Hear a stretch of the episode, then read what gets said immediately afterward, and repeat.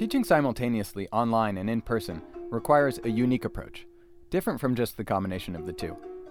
Here at Georgetown, we call it concurrent hybrid teaching, and if you'll join us on using that language, years from now you can tell your great great grandchildren, yeah, I was a bit of a spark plug back then. Remember, concurrent hybrid teaching. No matter what you call it, in this episode you'll find best practices and handy advice for teaching in person and remote students together from a Georgetown classroom. Welcome to What We're Learning About Learning, a podcast about higher ed teaching and learning created and produced by the Center for New Designs in Learning and Scholarship, also known as CNDLS, at Georgetown University. I'm Kim Huisman Lubreski. And I'm Joe King. For this episode, we talked with three faculty with lots of wisdom to share about their experiences teaching in a concurrent hybrid classroom. We wanted to know how they prepared, how they delivered, and how they problem solved when challenges arose, as they inevitably do. Their experiences run the gamut, from a small graduate seminar to undergraduate classes of 150 students. We'll begin with Mimi Khúc, who teaches classes ranging from 25 to 45 students in the Disability Studies program at Georgetown. She was in person last semester, but implemented a concurrent hybrid model from the start to offer students flexibility. I knew nothing about what the technology was in the classroom. And so I actually um, I got one of those emails like, if you need help, email us from tech people. So I actually scheduled an appointment the day before classes started so I could visit my classroom and look at it. And then they actually, within like 10 minutes, walked me through the tech. And from my understanding, each classroom is equipped uh, now with lots of cool tech to help with hybrid. And so there, in my classroom, there was two cameras, um, that are integrated into the computer system there. And then Zoom is also integrated. So basically, if I opened Zoom, it would um, engage the two cameras in my classroom and I could have them point either at the students or at me. And there was a mic, a central mic in the classroom that could pick up all the students. And so I just opened a Zoom link at the beginning of every class. And so students could choose to attend in person or attend via Zoom. Um, and if they attended via Zoom, they usually could hear the discussion in class. I was impressed with the way the mic could pick up the discussion. We also spoke with Shannon Mooney, a staff data scientist at Georgetown who teaches in the master's program in learning design and technology at Georgetown. In order to prepare to teach in a concurrent hybrid format, Shannon partnered with both her TA, Alex Chuganova, who was a graduate student in the linguistics program at the time, and with CETS, Georgetown's Classroom Educational Technology Services we have a really, really wonderful SET staff member who has just been partnering with us the whole semester, and she's just totally amazing. Um, and uh, so she trained us on how to use the classroom before the beginning of classes. That was really helpful. And it was also really helpful having Alex there with me because I was thinking about the class on on one level, which was the level of like, okay, how do I do what I want to do in this classroom? And Alex was thinking about it on another level, which I think was sort of bridging the divide between me, the instructor, and the students. So she was thinking logistically, like, what do I do to troubleshoot this if it's not working? Let me make sure I'm testing out this to make sure I know how to do it. So then on the first day of class, we basically just walked in the room and started, like, assumed our separate roles. And I would say Alex is just a huge part of the success of the class so far because she's the person going down the to do list before the start of every class, making sure everything's in place we definitely wanted to know more about the to do list Alex was using before each class started. She was happy to talk us through it. Make sure the cameras work, make sure the mics work, and right when class starts, make sure everyone can see and hear clearly and get verbal and visual feedback on this. So, uh, usually, like when we start class, I'm like, Can you hear me okay? Or I send it in the chat. It's also paying attention to participation over out. If I see a student like disappearing suddenly, I check in and make sure like they're doing all right. So yeah, it, it started off as a real checklist, but now it's it's really mental. So it's the audio, the visual, and also the positioning of the room where the chairs are facing, how they're constructed. And with COVID, it has become a lot harder because we've got the social distancing aspect and also the room is different. Shannon had actually taught in a concurrent hybrid format before the pandemic. So we asked her to share more about how she prepares and designs her coursework with this in mind. She shared how she streamlines the content to place both remote and in person students on an even playing field. I intentionally decided to refocus on one thing, which was just a really solid foundation in the recent research in learning analytics. So instead of trying to do everything to try to become learning analytics practitioners in the space of three months, what students are doing is just becoming familiar with what people in the field talk about. And I think that works for this program. Something that that graduate students really value is just the opportunity to participate in class. And so to be able to run it as a seminar style class is what I tried to do this semester. So, in the same way that I whittled down to the readings and learning analytics, I'm also whittling down the format of class into mainly a discussion focused class. For other professors, the necessities of COVID have sparked their first experiences with concurrent hybrid teaching. Mark Rom, who teaches in the McCourt School of Public Policy and the Government Department in the college, has classes that range from 15 to 150 students. To Mark, hybrid learning presents challenges as well as opportunities. Before the pandemic, if students missed the class, they just they just missed the class. So that was a missed opportunity for the students to learn from me. It's a missed opportunity for me to connect with them. So now I can connect with the students in person if they're able to, or by Zoom if they're not. But I've made it clear to my students that their health and wealth well-being is paramount. And so if they're not feeling well physically, if they're not feeling well emotionally or psychologically, they can zoom in. That is fine. That is an acceptable option. What's important to me is that they engage in the content in the course, engage with other students. We were also curious how students respond to the concurrent hybrid environment. What kind of questions did they have about this format? Here's Shannon again.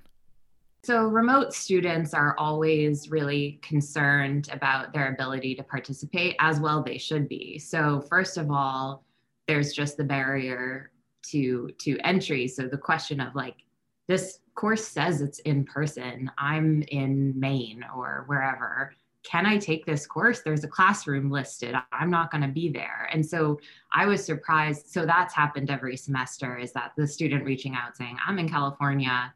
Do you mind? But this semester that was happening as well. And, and, uh, you know, from the faculty side, we're thinking, of course, everything's hybrid. Of course, we have like maximum flexibility for, you know, every student situation and where they need to be at any given time Remote students sometimes wonder whether they'll have the same level or quality of attention as the in person students. This is a concern Shannon has been working hard to assuage.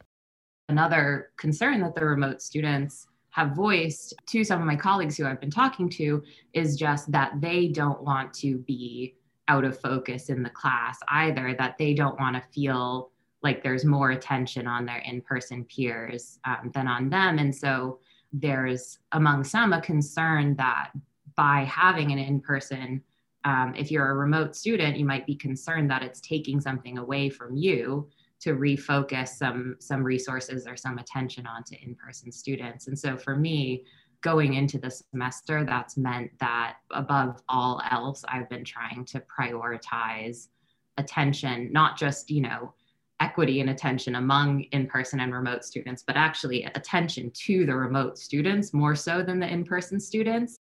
Mark also uses strategies to make sure the remote students feel included. You know, I'm, I'm starting to sense a theme. You know, the draw of humans is to the faces in the classroom. I know that. I love that. I mean, when you can actually look at students in the face, like I'm looking Mimi in the face right now. It's like, you know, she's right here with me.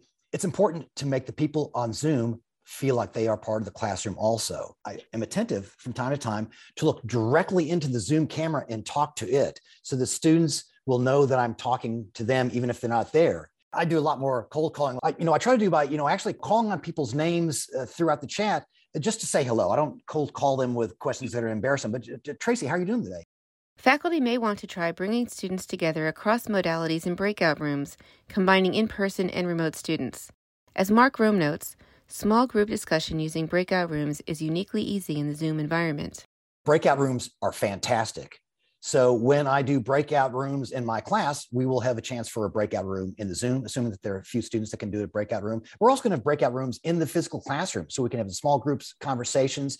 And then as part of the same experience, I can turn to those in Zoom. What was the outcome of their breakout discussion? I can turn to my students in the class and ask them for their breakout results. It's not easy for faculty to have their eyes in two places so we asked them how they ease the burden of multitasking. Let's start with Mimi, and then we'll hear from Shannon. I'm not going to lie, it is it is more work. I like you calling it a cognitive burden. It does require multitasking, looking at multiple screens, facilitating more across platforms, right, than you would normally have to. Some of the ways that I manage labor in my classroom is that I think about like I can put my energy to do that to make it more accessible to students and to allow students to participate. And then I'll just take energy from somewhere else. Does that make sense? like you have to think about how to manage your labor, right? And so it can't be self-sacrifice where you do every, you know, you put all of yourself into it. I have to think about like I am not going to spend time doing XYZ because I need to be more present in the classroom. On the level of seeing each other, I had to sacrifice my ability to say, like, show slides at all times because when you're showing slides, all of the remote students' faces get very small, both for us in the classroom and for each other. And so, if your goal is to facilitate discussion, then what that means is that you have to be ready to, if you're sharing a slide, to unshare your slide in order to get people to talk to each other or to think about do I really need slides for this? Or can we just refer directly to the reading? And then we all have the reading pulled up separately but we're able to see each other's faces still uh, really large in zoom in a way that if you decide uh, you displayed slides then everybody would get very small. Shannon talked about how she planned in advance to manage the concurrent hybrid environment, knowing that her attention would be divided between these two very different things it's all about space and configuration. Like I've never thought more about the classroom space as a physical space. I mean, even on the level of the typical front of the classroom where, you know, you walk in the door and there's a stage and the podium and the drop down monitor, I've actually moved to the side of the classroom instead of using that space that's set up to be the front of the classroom just because it enables me to have kind of a more naturalistic interaction with the classroom camera, which is how my remote students will be seeing me and will be seeing their in-person peers, as well as access to some, some chalkboards um, that are along the side of the room uh, that we've been trying to experiment with using to see if remote students can see writing or, or figures on the chalkboards. Shannon also mentioned the importance of being explicit about your commitment to supporting remote students, and it can be helpful to engage in person students as partners in this effort.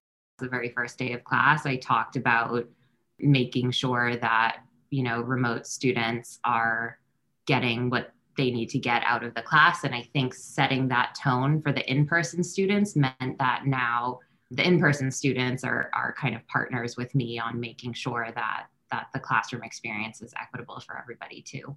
Another way to use the technology to everyone's advantage and create equity between students in different modalities is to ask them to work together on class notes. They can be together in the online space working on notes, and students who were absent can access student generated materials from the day. But also, I adopted this in the pandemic collective class notes. So there is one Google Doc that all my students are on taking notes on, and they share it. And in that way, if one student drops off, if one student can't come, if one student has some kind of Wi Fi issue, all the notes are there for every student to see, whether they're there for part of the class, all of the class have to miss class because they're ill. Um, and that's how I kind of lower the stakes of things having to be perfect and right for everybody. No matter what, surprises will occur and not everything will be perfect. Here are Mimi and Mark reflecting on some of those moments. Um, so, hybrid allows them to kind of figure out how to best engage in a way that meets their needs at the time. And for me, teaching disability studies, it's really about access, creating access in the class where everyone can, can participate with the least amount of obstacles. So, I just taught Zoom right this week since we're not in person yet. Um, and one thing that went wrong was my screen wouldn't share sometimes Zoom is just cranky and doesn't do the things that you want it to do. So I just dropped a link into Zoom and all the students could open it up themselves, like the document that we're all looking at. And in the classroom, that's also possible. Like if I can't project, if I can't share something, I will, because I have my laptop or my phone, quickly email the students, like, here's a thing you can look at together. I make my syllabus fully cloud based.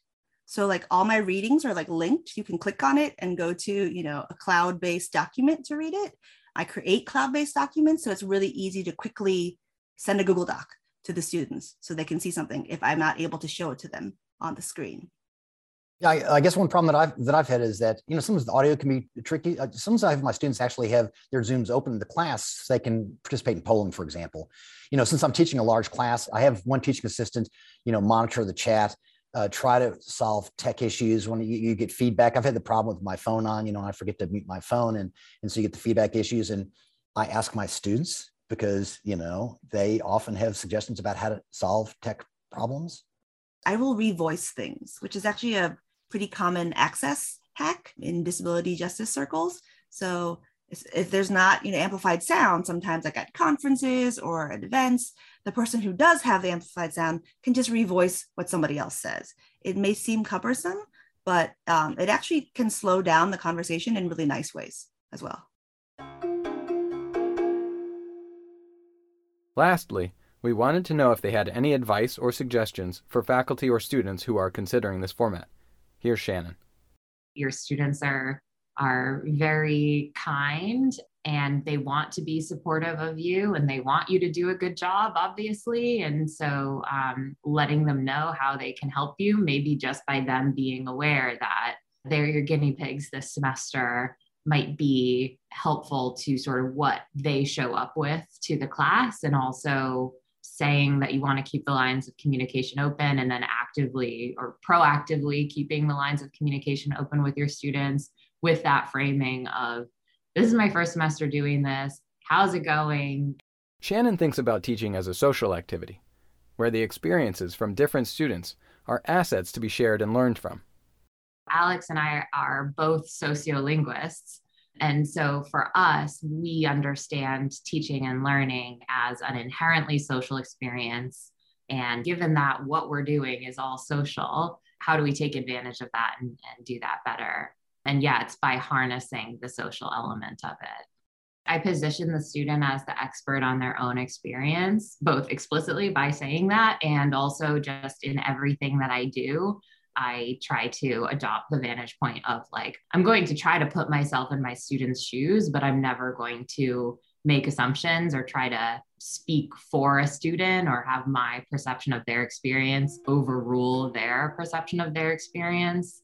So my students are just aware of that. So they feel totally invited to speak to their experience of the class and know that that's something that I'm going to take really seriously. In the end, we heard a major theme throughout the conversation leaning into the social aspects of teaching and learning, whether partnering with a TA or a co instructor, or co creating with students and getting their feedback, makes the experience more enriching for everyone involved. And that transcends modalities. Whether you are in person, remote, or concurrent hybrid, connecting with students and taking the technological and pedagogical steps in order to do so remains our paramount job. We hope you've enjoyed this episode of What We're Learning About Learning. This episode was made possible by many people at CNDLS, including Molly Chihak, Megan Modafferi, David Ebenbach, Ellery Syverson, and Stephanie Che. Big thanks to Mimi Khúc, Mark Rom, Shannon Mooney, and Alexandra Chuganova for sharing their insights and experiences with us. Thanks also to Milo Stout for creating original music for the podcast. For more information about our podcast series and our guests, check out our show notes where you'll find links to previous episodes, information about how to share your thoughts and ideas with us, our website and blog, and other resources. Again, I'm Kim Huisman Lubreski. And I'm Joe King. Thanks for listening.